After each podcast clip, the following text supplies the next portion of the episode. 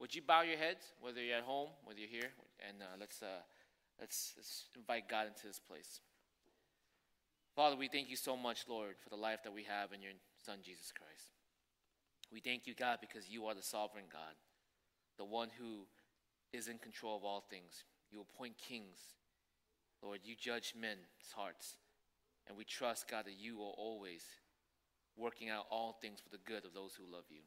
And to get to, together as we gather here, would you give us a, a sense of your presence? Would you grant us, Lord, a revelation of the gospel of your Son, Jesus Christ? Would you stir our hearts, Lord, for your affection? We pray all these things in Jesus' name. Amen. Let's, uh, let's come together and worship, guys. Let's all rise. Let's all rise. Let's worship God.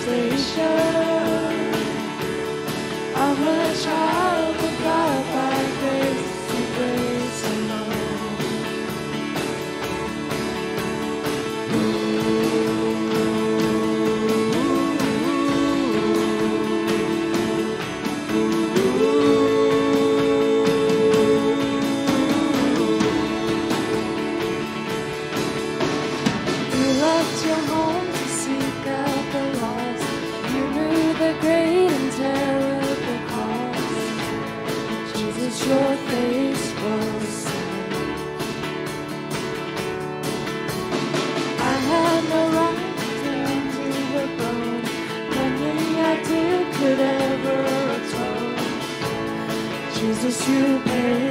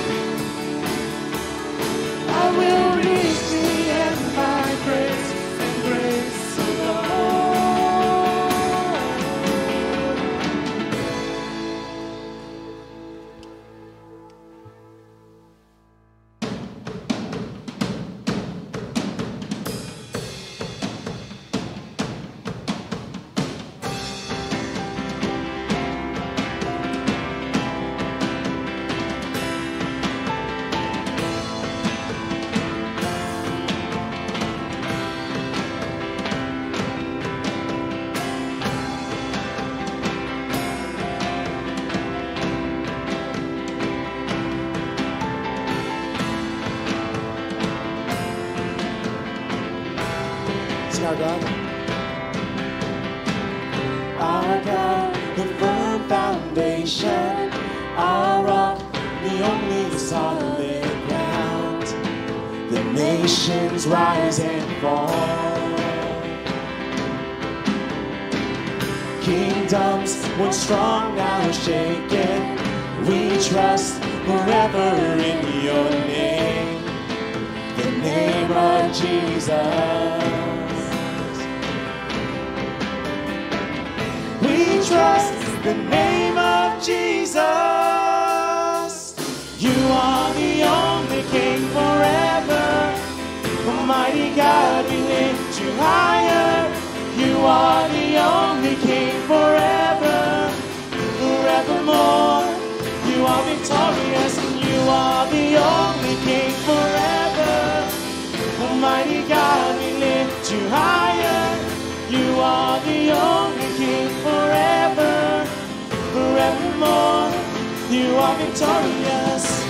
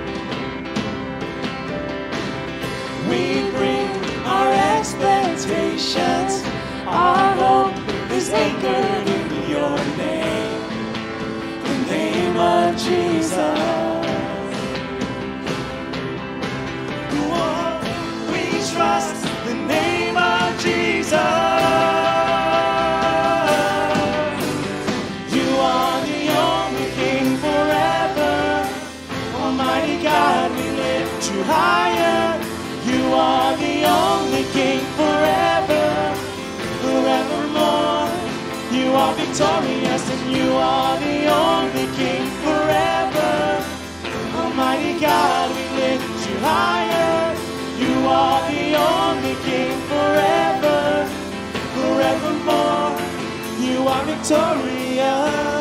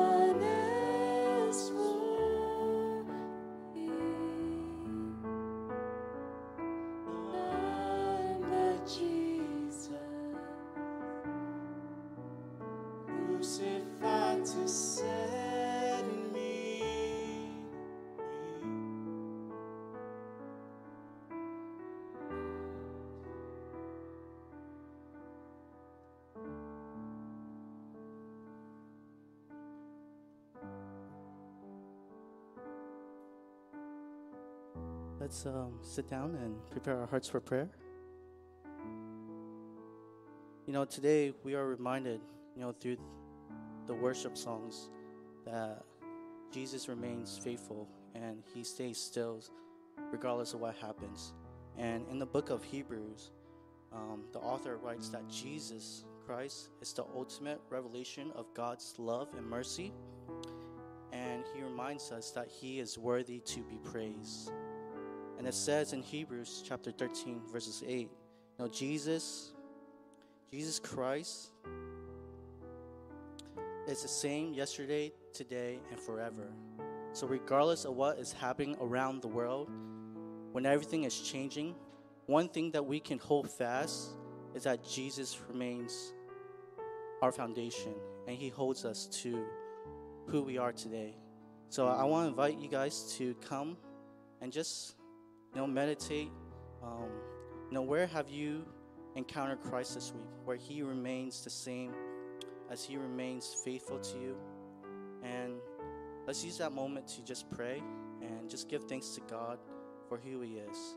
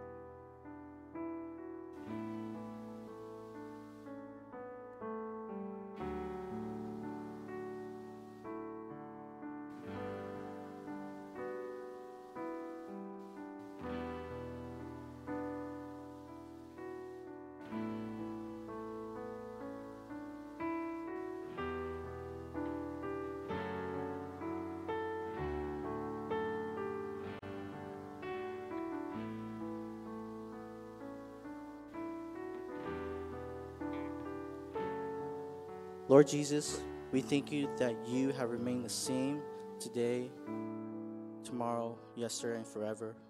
We are just reminded of your great love for us, your mercy and grace upon us. We thank you for just this privilege as a church to come together to worship you and to praise you, Lord. I pray that we would recognize the beauty of the life that you have given to us, Lord that you are willing to sacrifice yourself on the cross to die and to forgive the forgiveness of our sins each day.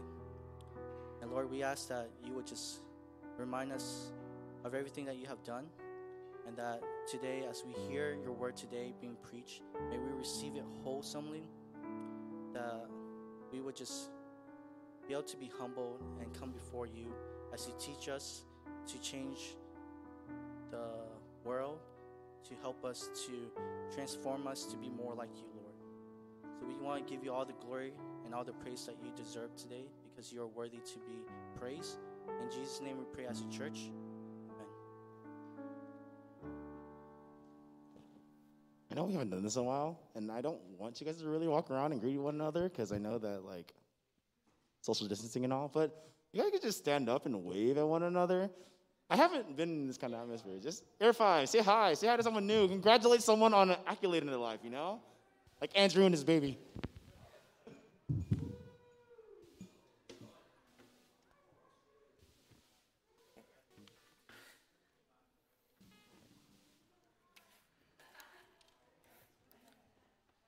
Oh man, oh man.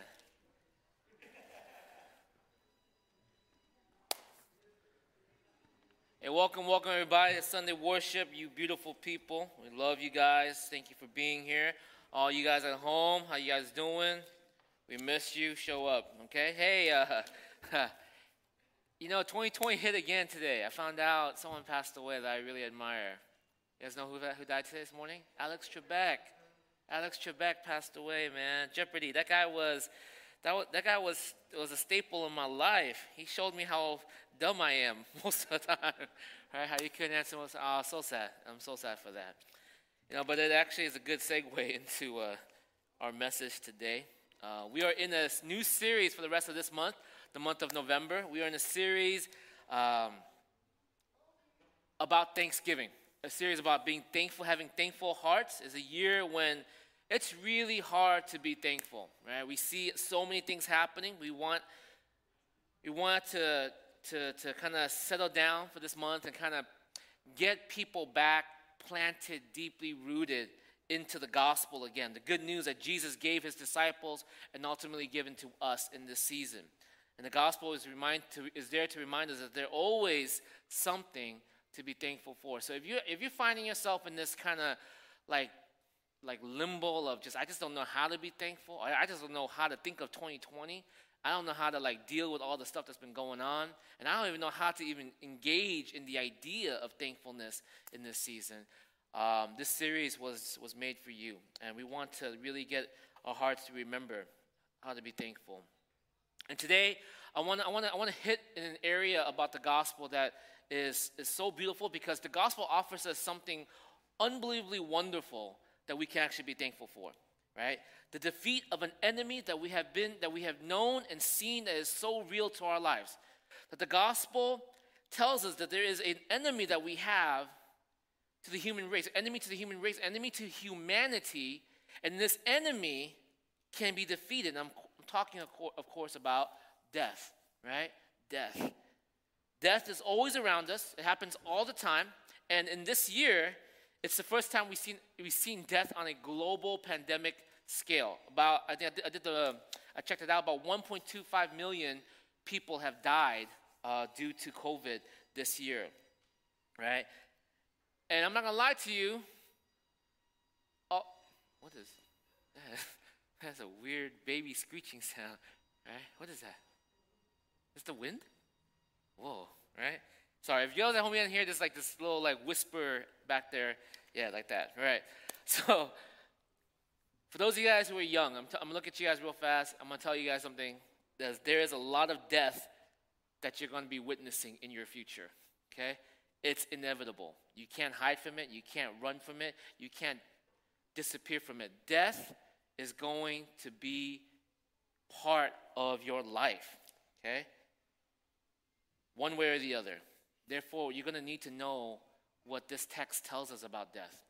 You're going to need to know what this text tells us about how to deal with death and what, what, what goes on, how to defeat it, and how, and how much hope there is in the midst of death, okay?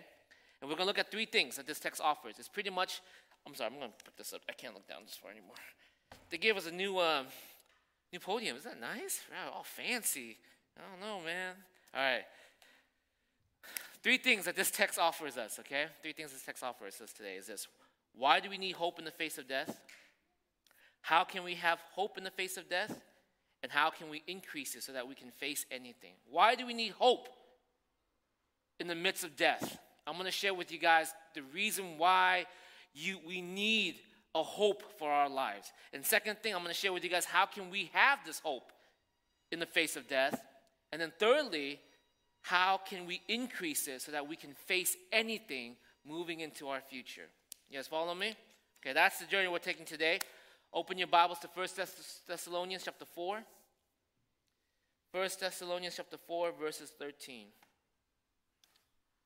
All right. First Thessalonians chapter 4, verse 13. Let me read this verse for you guys and then uh, we'll get into this. Brothers, we do not want you to be ignorant about those who fall asleep. That's a, that's a uh, cute way of saying those who died, right? Or to grieve like the rest of men who have no hope. Okay? Who have no hope.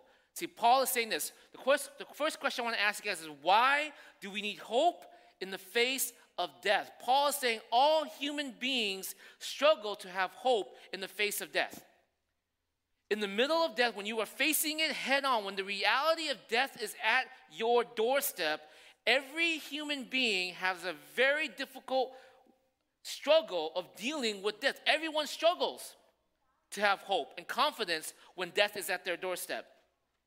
And if everyone struggles to have hope and confidence, then how do people actually deal with death?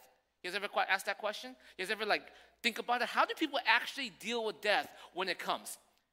Most of you guys don't think about death because why? You think you're going to live forever because you think you're young, right? COVID has told you it ain't happening, okay? The two most common ways, I'm going to share with you guys first. The two most common ways people out there seek to have strength to face death.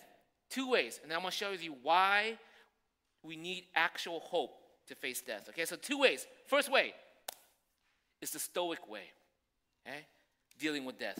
Most culture, most society, even the Western society about up to 30 years ago, the way they deal with death was a stoic persona of death. What does this mean?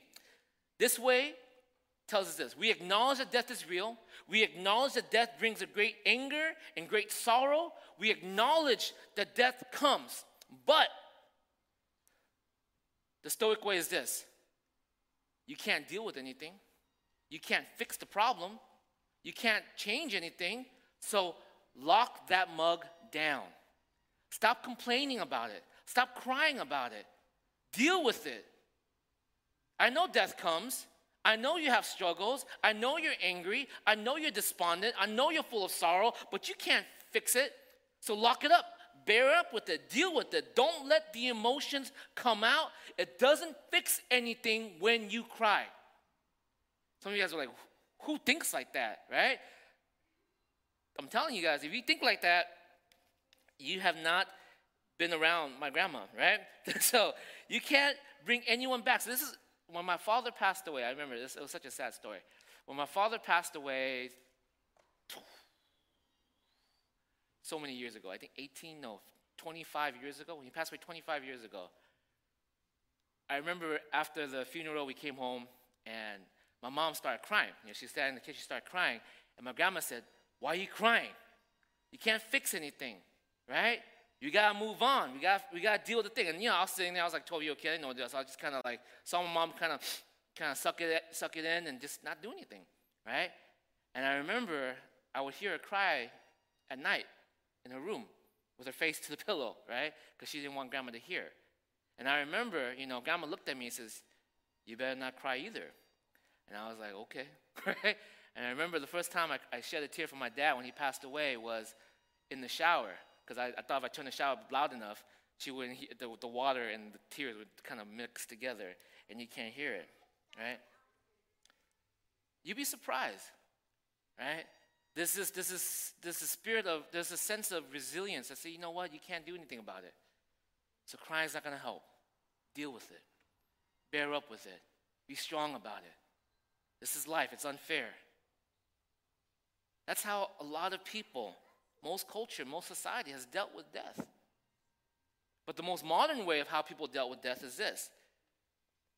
The one we see most happen or most prevalent today, and if you realize, I mean, I, have been to a funeral this week or this month, and I've been, I've seen and I heard about a lot of death. I've been looking at books about death, you know usually because I, I, don't know what to do with death because you know I, am kind of even though as a pastor I, you think like you know PT knows to do. I do not. When people die, I'm, I'm like I'm just really confused. Right? I, I, remember I called Pastor Lynn up. I said, "Hey man, I need you to just take me to every funeral you go to because I just need to do what you do because I have no idea what to say to people." Right? And what I realized about the modern way of dealing with death, as I was reading these pamphlets at funeral homes and I was checking out books, the modern way of dealing with death that they tell you and the way that they tell you to teach your children to talk about death, they say this. They say, hey, deal with death as if it's a natural process. Look at death, right? And realize it's just nothing to be afraid of. It's part of the natural process of life. Okay? The best, the best illustration of this is the Lion King, the circle of life. You know, when Simba asked his father Mufasa, Dad, don't we kill, eat the gazelles? And he says, Yes, Simba, right? But when we die, our bodies become the grass, and the gazelle eats the grass. And so we are all part of the circle of life, right? I wanted to put the clip up, but I'm afraid it was going to work, so I'm, I tried my best to rendition that for you guys. So if you guys read the, seen the movie, you see that. The modern way is to say death is coming. It's a natural process. Don't be afraid. When you close your eyes, you face unconsciousness, right? And you become a non conscious being. You just slip away into oblivion. Nothing to be afraid of. That's the modern way. So, one way, you got the stoic way suck it up, deal with it, don't cry, don't let it out. You gotta, you gotta be strong. You gotta be strong. You gotta move on. Crying doesn't help. And on the other side, the modern way is life is just natural. Just let it go. Does that work? Do you realize that? The answer is no. Intuitively, you know that's not right. You know, uh, my son Seth came today. I was going to share this thing, but I, I feel kind of, you know, I'll share it anyways because I, I have no illustration here, right? Right? Seth intuitively knows that death is not natural. I didn't realize he knows this until, like a few times, I, I, he stopped wanting to watch movies. And I was, that alone was enough for me to disown him. Right? I was like, this is my life, bro. Like, you know, like, he's like, I don't want to watch movies anymore. And I, I know when this started, but I, I realized when it started, after watching Avengers Endgame, right? And then the, the subsequent movies we kept watching, for some reason, I realized, look, looking back on it, someone passed away. And then this last movie we saw was Over the Moon. If you haven't seen it yet, right? Someone passed away. And then the whole time, I, I, he just said, I don't want to watch movies anymore. And, and I was like, first I was like, man, why? And he's like, it's just, it's just a movie. In my head, I, was thinking, I didn't say that. I was like, it's just a movie. Suck it up, right? Not a problem. But you know, you know what I realized? And then, he, of course, he, he'll come to his mom, his mom will be like, no, someone died, right? And I was like, oh, right? And what I, what I realized is this that even a small child recognized that death is not natural. We shouldn't watch death as if it's a natural thing. There's something very terrible about it. There's something that, that, that causes great emotional pain and anger out of it. Intuitively, we know that we are more than just grass that the gazelles eat after we die. See, there's a poem that says, you know, rage, rage against, no, no, no, do not, I'm sorry, do not go quietly into the night. Rage, rage against the dying of the light, right? It was a poem by Dylan Thomas. He understood the idea of death. We don't want death to come. We don't think it's a natural thing for our for our intuitive life. We don't we realize death is not natural. There's nothing natural about death at all. So why do we need hope in the face of death?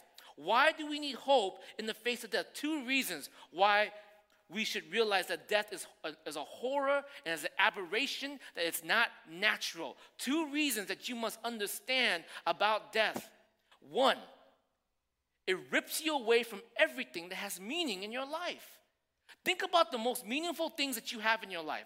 Is it not a love relationship with somebody? The most meaningful thing in your life is not your car, your boat, your house, whatever. We don't have boats here, but your car, your house, right? The most meaningful thing in your life that you can ever remember is the love relationship you have with someone. And when someone thinks that they are comforting you by saying that when you die, you are no longer conscious, you're not there, you don't exist, it's natural. We shouldn't be afraid. No consciousness means what? No love. Non consciousness means what? There is no love. Death throughout your life strips you of everyone that you love. Death tells you that love no longer exists. The very thing that gave you meaning in the life that you live now. The very thing that gets you up in the morning, gets you working, gets you going, gets you moving. The very thing that you joyfully come together, laugh, and, and be with. That very thing. People nowadays are telling you it's natural to no longer feel that. Can you understand why? Can you understand why even a six year old kid would realize that's not cool? That's not good. That's not natural. To have the ones in whom I love be ripped from me and no longer be able to experience them?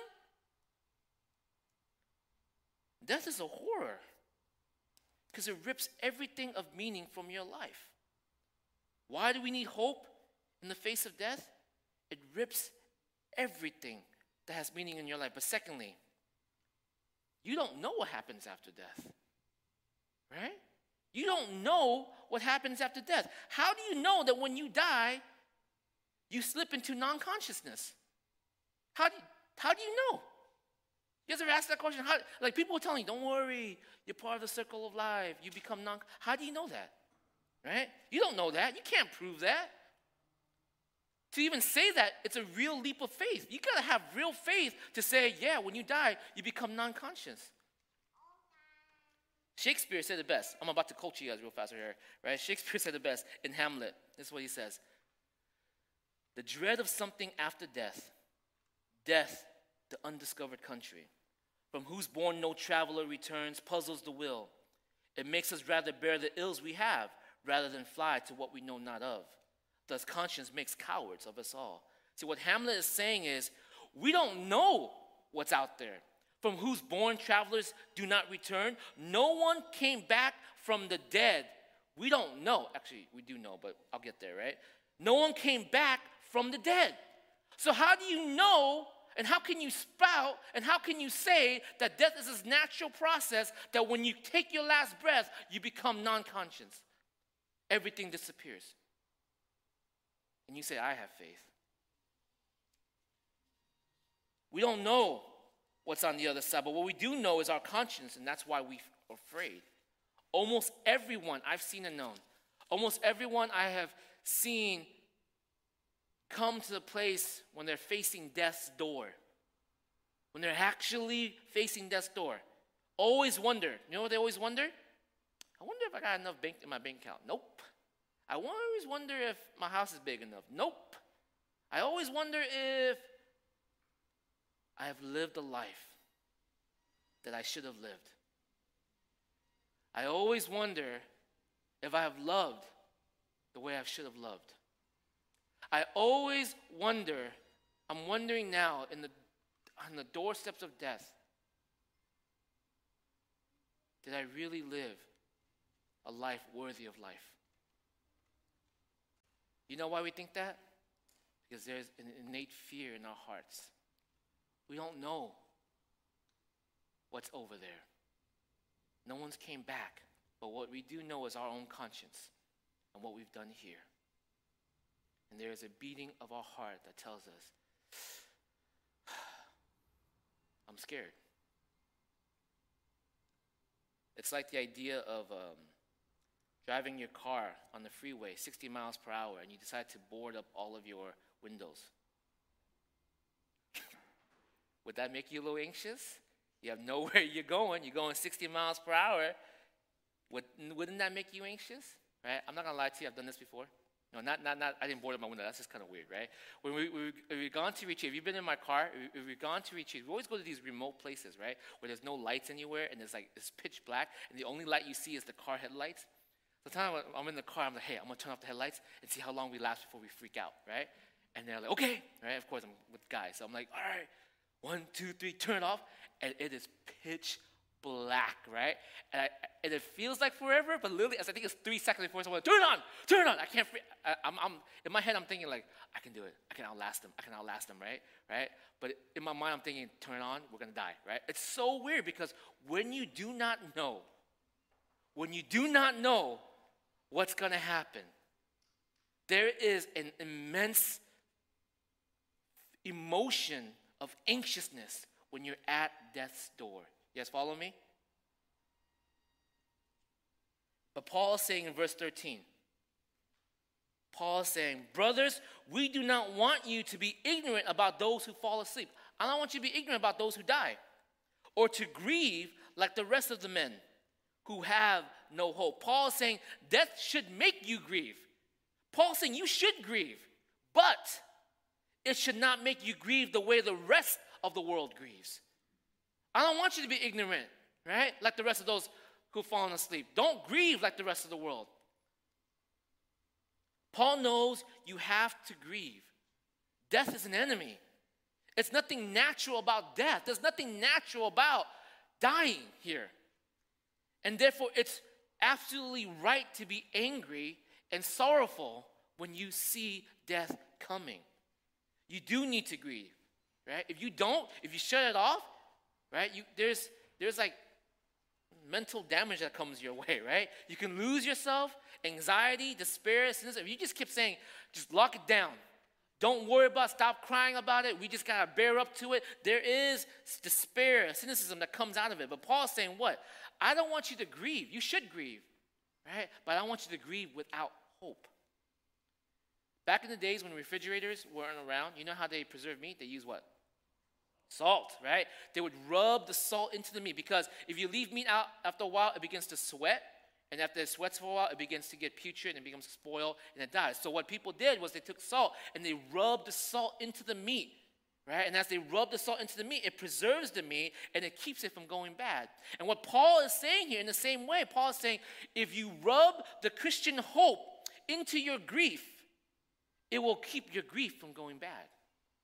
If you rub the Christian hope into your despair, into the face of death, it will keep you, it will keep the grief from debilitating you and destroying you. It will actually, what it will do instead, it will turn you into someone wiser and deeper and kinder, and you end up happier, and even more, you'll be more thankful.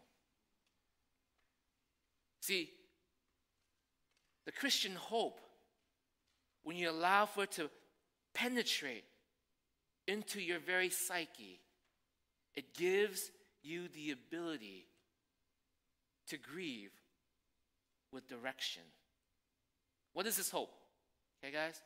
So the first question I ask is why do we need this hope? Why do we need hope in the face of death? But the second question I want to ask is this how can we have hope in the face of death? What is this hope in the face of death? What is the hope given to? Look at verse 14. This is what he says. We believe that Jesus died and rose again and so we believe that God will bring with Jesus those who have fallen asleep in him. We believe that Jesus Christ died and rose again. And so we believe that God will bring with Jesus those who have fallen asleep in him. See, the hope is the resurrection of Jesus.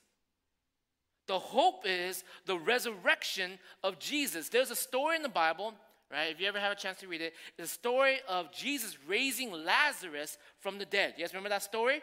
Remember that story? When Jesus came to the tomb of Lazarus, what was he doing? He was weeping, the Bible says. He grieved. He grieved over the loss of his friend. He grieved in sorrow that this person, his fellow brother, his fellow man, died. He grieved for this guy. But at the same time, the Bible said what? With anger, he went to the tomb. He was grieving and he was angry. Why was he angry? Because Jesus, he, first, he's not a stoic.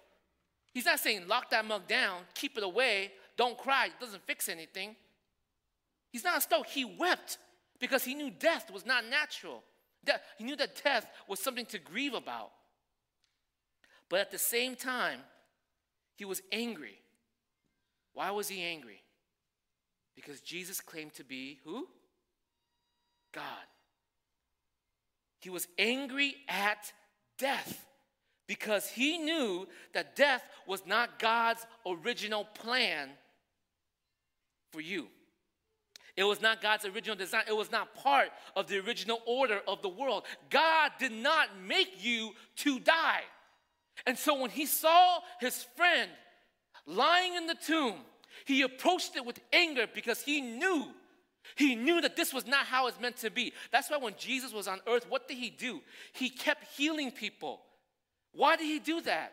It was to remind people life was not meant to be destroyed like this. You are not meant to be in this place. You are meant to be healed, to be vibrant, to be alive. You are not meant to shrivel and die. You are meant to be to grow in glory and glory and glory. Death. He knew, we know that death is unnatural. We know it in our bones, the depth of our psyche. Because why? We were made in the image of God. And God, and when Jesus was angry as he approached the tomb, he, he wept because he grieved over his, his brother. He grieved over this guy whom he loves, a fellow friend. But he was angry because he says, Man, this is not how it's supposed to be. It's not how it's supposed to be. And we know that too. We know that deep in our heart, this is not how it's supposed to be. We know we weren't built to age and age, to get weaker and weaker, to shrivel up and die. We're not meant to do that. One of the most like scariest sights of my life was whenever I see someone who's taking their last breath and their body begins to waste. You know, they have to keep them there. You watch them emasculated, right? You're looking, you're like, this is not how it's meant to be. Because we were made to get stronger and stronger, brighter and brighter, more beautiful on forever and forever. We were not made to lose the people we love. You guys get me? Right? Jesus knew that too, and he was angry. So Jesus grieved and he's angry. But he didn't run from the tomb of Lazarus. You know what he did? He went to the tomb of Lazarus and he said, I am the resurrection and the life. This is how Christians grieve, guys. This is how Christians deal with death. You are full of grief. You're full of grief because death has took something of meaning away from your life. Death has taken away a relationship that you love so deeply in your life. So you are you are free to grieve, to be angry, to be sorrowful. At the same time, you're full of anger because you know this is not natural. But being full of grief, being full of anger, but you also have the hope of the resurrection. You have the hope of the resurrection. Let me try to break it down for you guys. The hope of the resurrection. You see, Jesus says, What? I am the resurrection and the life. And he wasn't afraid. He wasn't afraid. How can we have the same confidence? The answer is because Jesus didn't just die. Paul says, What? We believe that Jesus died and rose again. We have the hope in the resurrection. Let me, give, let me paint you a picture here. Imagine a battlefield, okay? And you're on this battlefield. And there's a champion there. The old school idea of a champion is not, not, not our idea of a champion here is like, we won, woo, right? The old school idea of a champion is someone who will step into the battle in your place. Who is our champion? Boom, steps in, right? The champion fights the battle for those who cannot. And so here you are on this battlefield, and there's a champion who scans his battlefield because He's looking, he's realizing there are people out there who can't handle their own opponent. He scans it and he sees you standing in the middle of this battlefield. And he knows you're outmatched. He knows you're up against a foe who is much stronger than you. He knows that this foe is much bigger, much faster, much better armed, and he knows that you're going to die. And you know you're going to die. And you can't run away because this foe is much faster than you. So, what does your champion do? Your champion goes towards danger, it goes towards death, stands before you and your opponent as you're like running, right? He faces death for you. He's slain so that you may live. Now, the Bible says that's what Jesus Christ has done. That's what Jesus Christ has done. He has stood in front of death itself, the death that we deserve, and he's taken death down. But the interesting thing that Paul is saying is that the hope is not that Jesus died, the hope is that Jesus is alive. He rose again. That's the hope. Death is not just our enemy. You don't realize that? Death is, not just, death is your executioner.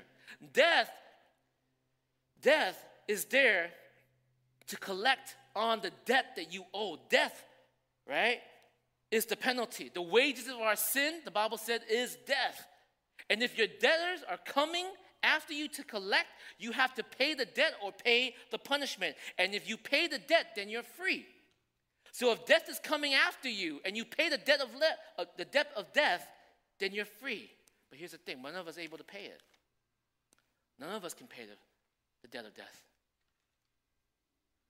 What do we have? Jesus Christ, our great champion, went into death on our behalf. He faced and he stood before death on our behalf while we know, he knows that we were outmatched, out, outgunned, right? I just quoted Hamilton, outmatched, outgunned, right? Right, anyways, right? He stood in our, he stood before us, before death, and he took the blow of death. But he didn't just take the blow of death. You know what else he did? He blew a hole into death. He blew a doorway into the very essence of death. Because he didn't just die, he rose. And why did he rise? He paid the penalty. Death has no more claim, no more power. He went into death and blew a hole right out of its back. Our great champion went head to head with death. Imagine this death and, death and Jesus, head to head, one on one. And death is laughing.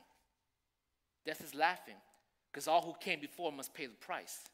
Death is laughing because he's asking, Who do you think you are that you can rise above your fellow man? To Jesus. Death is laughing.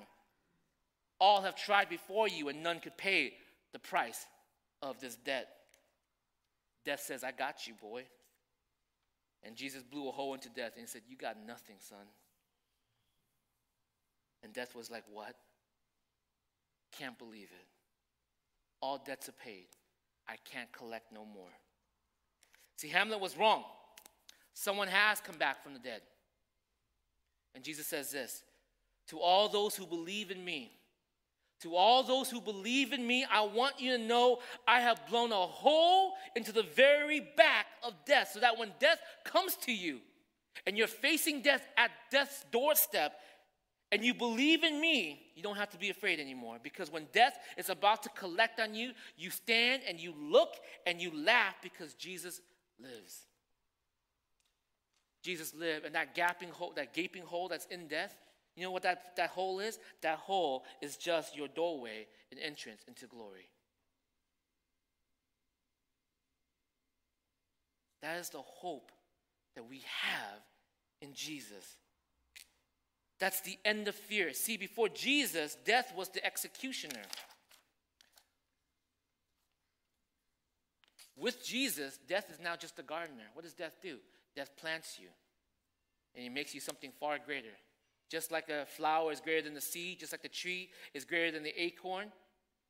So if you will let Jesus, the filthiest, the filthiest, lowliest creatures like us can become those who have such pulsating power, energy that shines brighter and brighter than you can possibly imagine. That's the hope you have. That's the hope you have.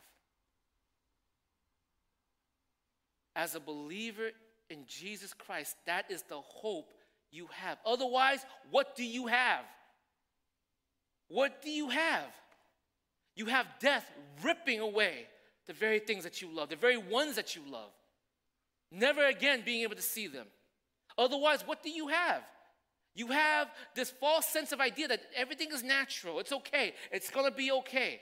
How do you know that? You don't know that.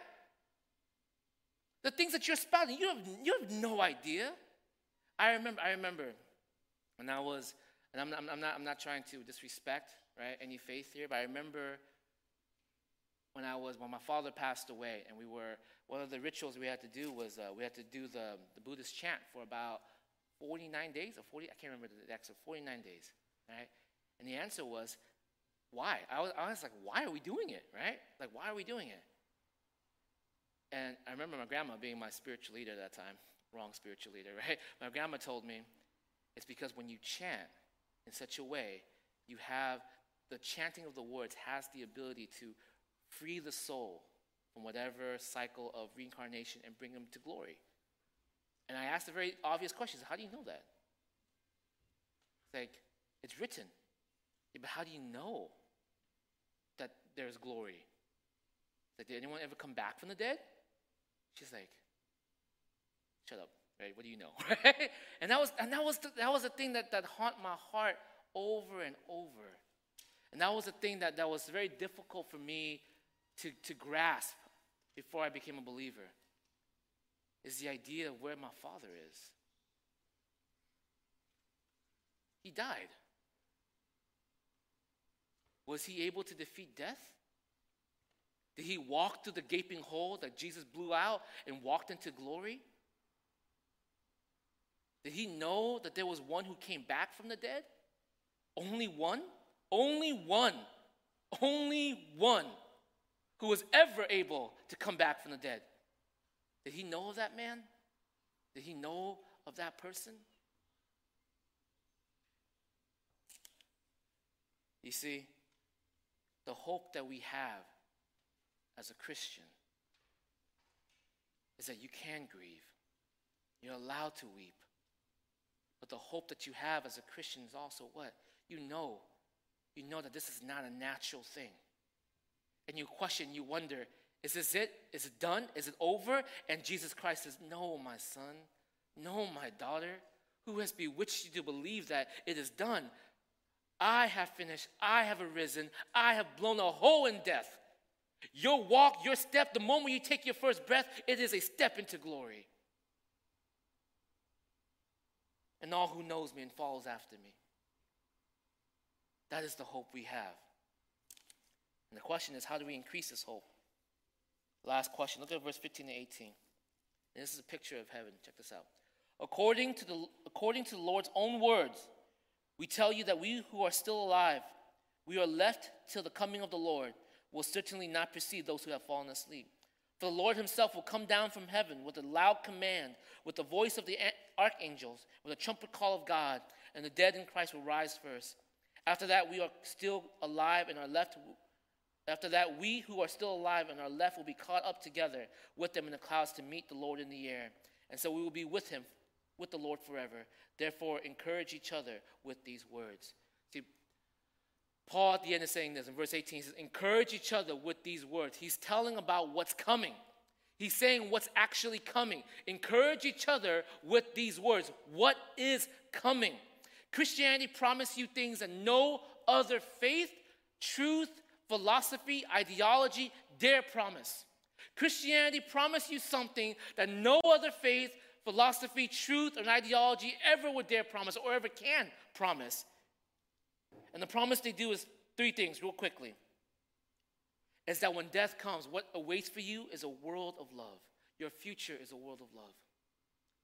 There's a great sermon by um, Jonathan Edwards, right? And he talks about heaven. See, heaven is not halos, angels, clouds, right? Those are all just pictures and descriptions of glory. And heaven is not just an all consumers paradise where you go there, like, yeah, I get whatever I want. Yeah, you know, like pizza and glory and all, right? Heaven gives you a world of love.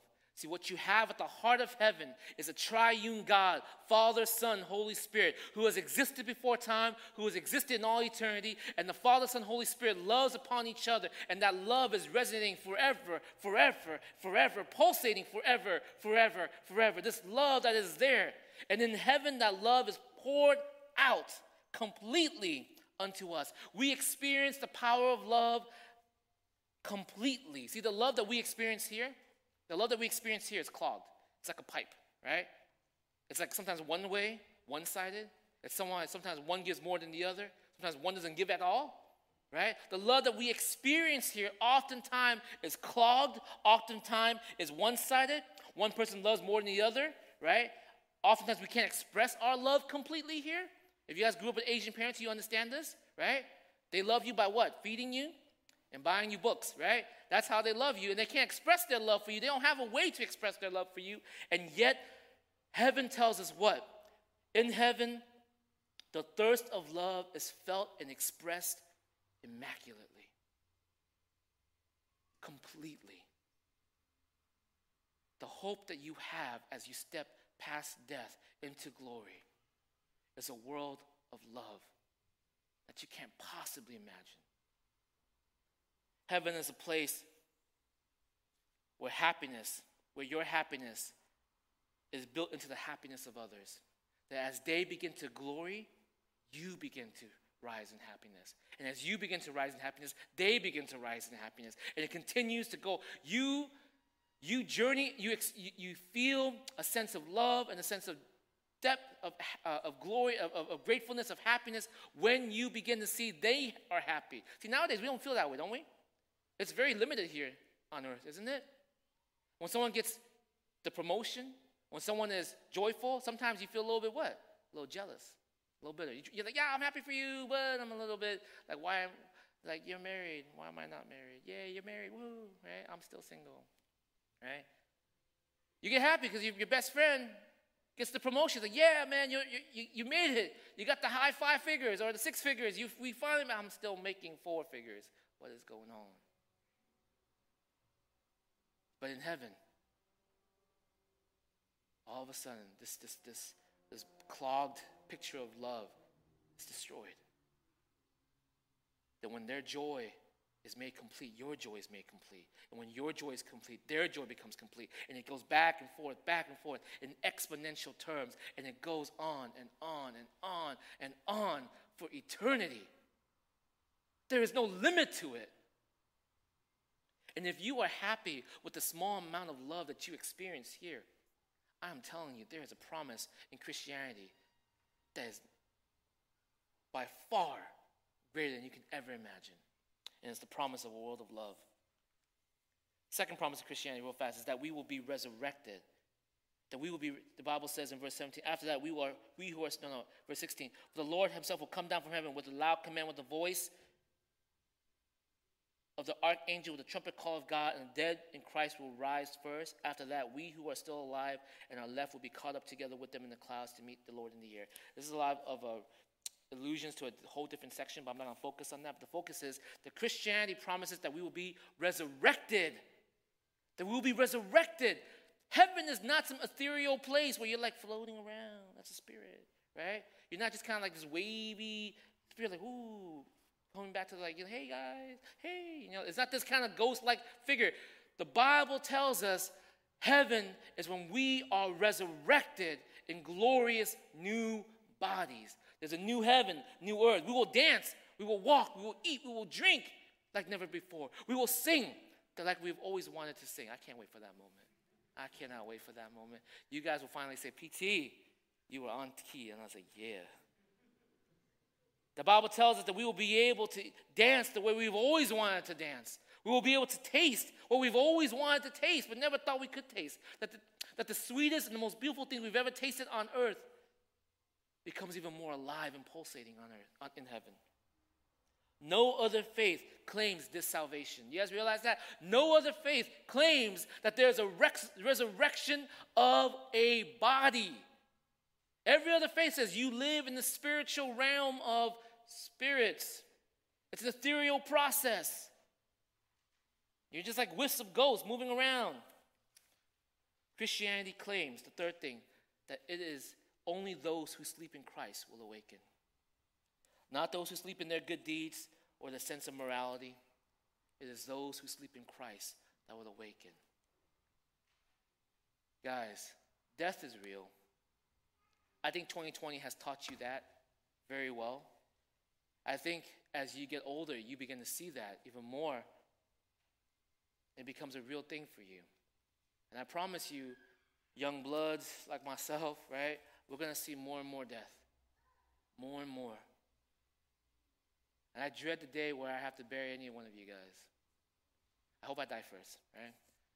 No, not really, honey. I hope you work on that math there, right? I hope, I hope, I hope, right? I hope. I can't imagine it. But Christians, Christians, brothers, we do not have to be afraid of death. We can stand at death, grieve. We can stand at death angry, knowing that it's unnatural. But we can stand before death with a hope the hope of the resurrection Jesus Christ. That you, when you, when I say you can be thankful in the midst of death, you know what you're thankful for? You're thankful for the fact that Jesus is there to give us this door to it. Man, I love, I love, I, I remember watching a funeral of one of the, um, the Spurs' uh, assistant coach's wife. I think he died by a drunk driver. I'm not sure if you guys know the story, right? And he was a good Christian guy. And he said, I don't want you to grieve and ask my wife what she's lost. She's not lost, he says. Lost is when you don't know where they are. I know exactly where she's at. I grieve and I'm angry, but I'm not broken. And I'm not defeated. We are not broken, he, he points to his family. We are not defeated because we know exactly where our, our, my wife, our mother is. Hope. And I'm not just saying you guys, I'm not, try, I'm not just trying to preach to you guys some, some s- false looking hope here, guys. I can only give you this hope. I can only even share this hope for you because of one, one thing and one thing only. My God came back from the dead. Jesus Christ came back from the dead. When someone asks you, How do you know what's after this? You tell them because Jesus Christ came back. No other faith can claim that. No other truth can claim that. No other ideology can claim that. No other philosophy can claim that. Only one can claim that. Jesus Christ came back from the dead. And he says, If you believe in me, if you would trust in me, if you would follow after me, when you take your last breath, you will stand before death and you will see the gaping hole, and it's merely a door for you to walk into eternity. And those in whom we leave behind, and those in whom we see go, we will not be afraid. We will not, we will grieve, we will be saddened, we will be angry, but we will grieve and be saddened and be angry with hope. With hope. That is not the end. And so I pray TLC, brothers and sisters, that in this season when we are just bombarded with so much sadness of death, that one, that you would be a light to this world, to tell them a message of hope.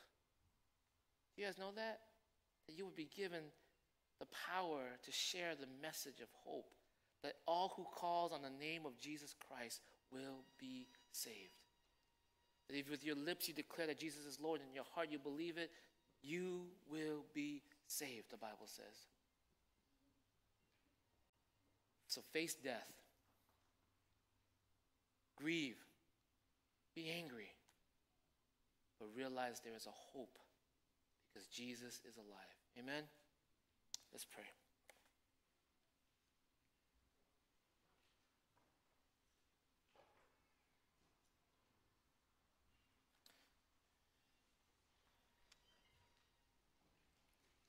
Father, I, I come before you and Father, I'm so grateful. I'm so thankful, God, that in the midst of all the deaths we have seen and all the chaos we have felt and just the, the overwhelming sense of sadness and despair, I'm so grateful, Dad, that you made a way. You made a way when no one else could dare make a way. You made a way through your Son, Jesus Christ. Oh, Jesus, our champion, our Savior. Oh, God, we are so thankful for you. That in the face of death, you did not run, nor did you hide, nor did you leave us alone, but that you would face it. And not only face it, but defeat it for us. And so, death, where is your sting? Oh, death, where is your sting? Our God has defeated it. Our God has overcome it. And so, Lord, I pray over my brothers and sisters. I pray over the sons and daughters, friends and families here at TLC. That in the midst of all these things, we can be thankful that we have you. We can be thankful that there is a way out. We can be thankful that there is there is the life, the truth, and the way. May our lives live in the proclamation of that. May our lives live encouraging one another of that. May our lives live reminding each other what awaits for us. May our lives live to remind ourselves of the glory that is there. May our lives live to recognize and understand that the words we preach, the things we say, oh God, it is to bring life to a dying world. And so, Lord, we pray, would you give us courage and power to do such, to do as that. Oh Lord, meet us here in this day. For all those who have been suffering, all of us who have been hurting, all of us who have seen death, bring us once again, Lord, to a place of hope and comfort, for you are alive. We pray all these things in Jesus' name. Amen. Let's spend some time, let's respond to God.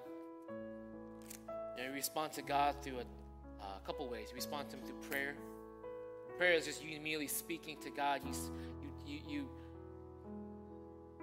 come and you, and you, and you acknowledge His presence and you say, Lord, I've heard your word and I sense it in my heart, oh God, how far and how wide I have been away from you. Would you come and make your presence known today? All you have to do is pray. All you have to do is ask and He will come. All you have to do is declare and He is yours. He has done all things. Would you come and pray? Would you come and praise? For those who are sons and daughters of God, would you praise our God, our King, our Savior, for what He has done? The one who has defeated death. Would you come and bring an offering of your life and saying, Oh Lord, if you have done it all, then everything I have is yours. The amount is not the importance, the importance is the act of worship. So come, respond when you're ready.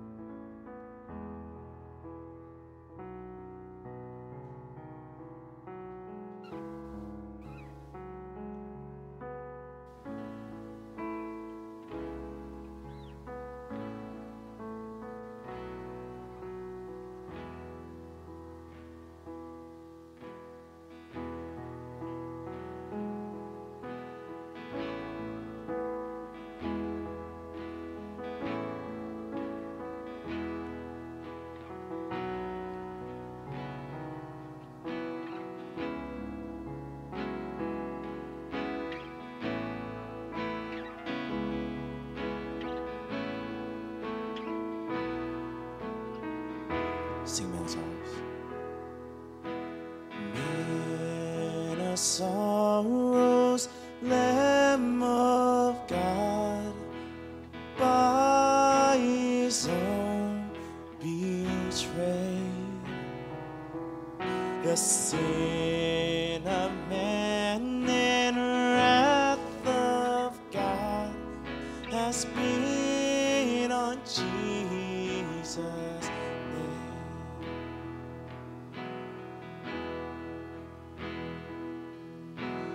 Silent as he stood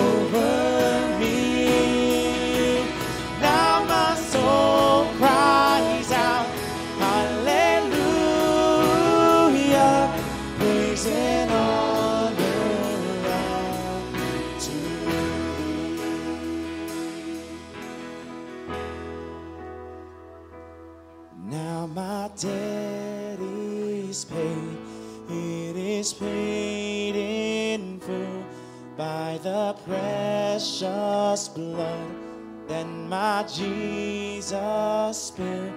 Now the curse of sin has no hold on me. Whom the Son sets free,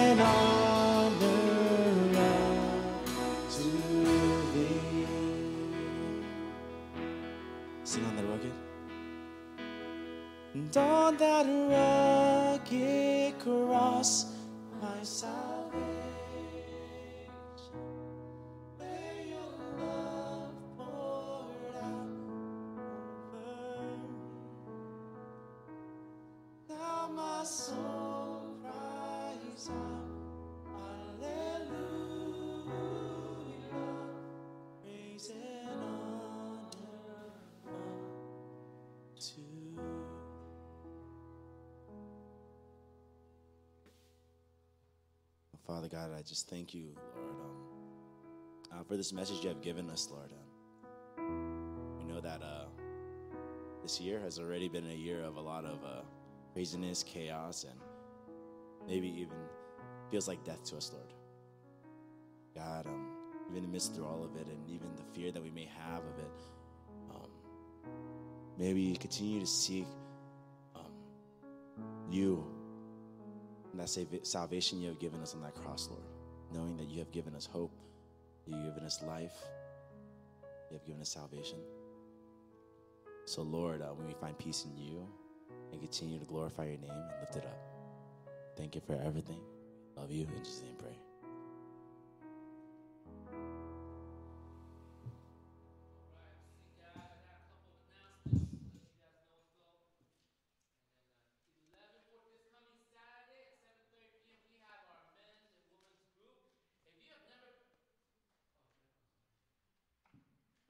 Men's and women's group, yeah, 11, uh, this coming Saturday at 7.30. So if you have never been to a small group here at TLC, if you're kind of afraid of just commitment in general, right?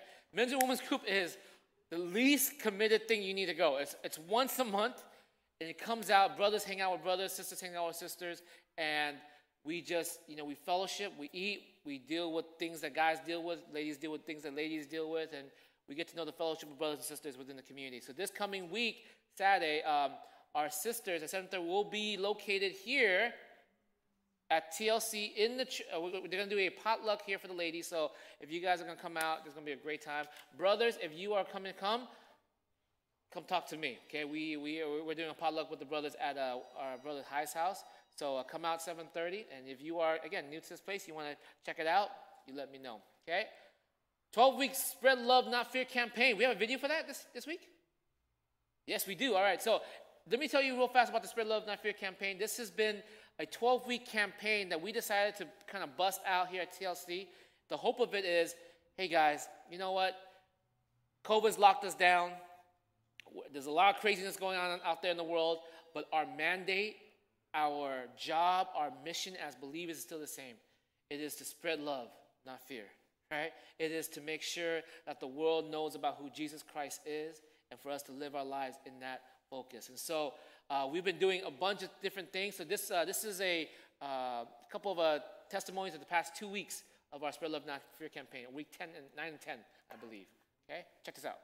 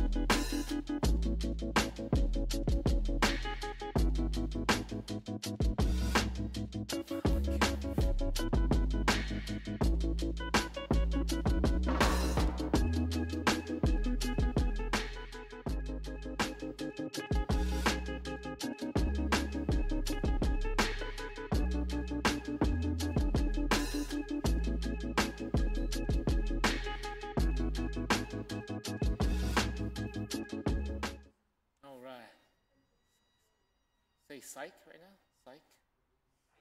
Psych. All right. Hey, you know, like, it, oh, just kidding. What's this? Oh, yeah. So yesterday we had this Operation Christmas Child. It was a hit. It was a hit. We uh, pretty much we got together. Uh, sports ministry uh, took care of it and gathered everybody. And what we did was we, we, we packed these boxes for children in third world countries through an organization called Good Samaritan. And what they do is they deliver these boxes throughout all of the third world countries and just to really give these kids these boxes of gifts. But on top of giving them just these gifts, is that the, the, the missionaries, the, the, the people who are there, use this as a segue of sharing the gospel, getting them into a class, and then having these kids learn the gospel and sharing their gospel back to their parents. It's really, really cool. And so um, it was a great event, and um, those who came out, I hope you guys were blessed by that, and just realize it, we weren't just grabbing you know boxes of gifts and stuff like that. We were putting together something that was is going to have a huge impact on Jesus take the wheel, right? Have a huge impact on lives of whoa. Oh, that's it. We did it. New door. Oh wow. Okay. So if you guys at home you don't see, our, our front door just burst open, right? Uh, Holy Spirit came. Okay. So he's here, and uh, let's pray. Let's all rise. Let me send you guys out. Okay, would you place your hand as a posture of receiving? Let me bless you guys.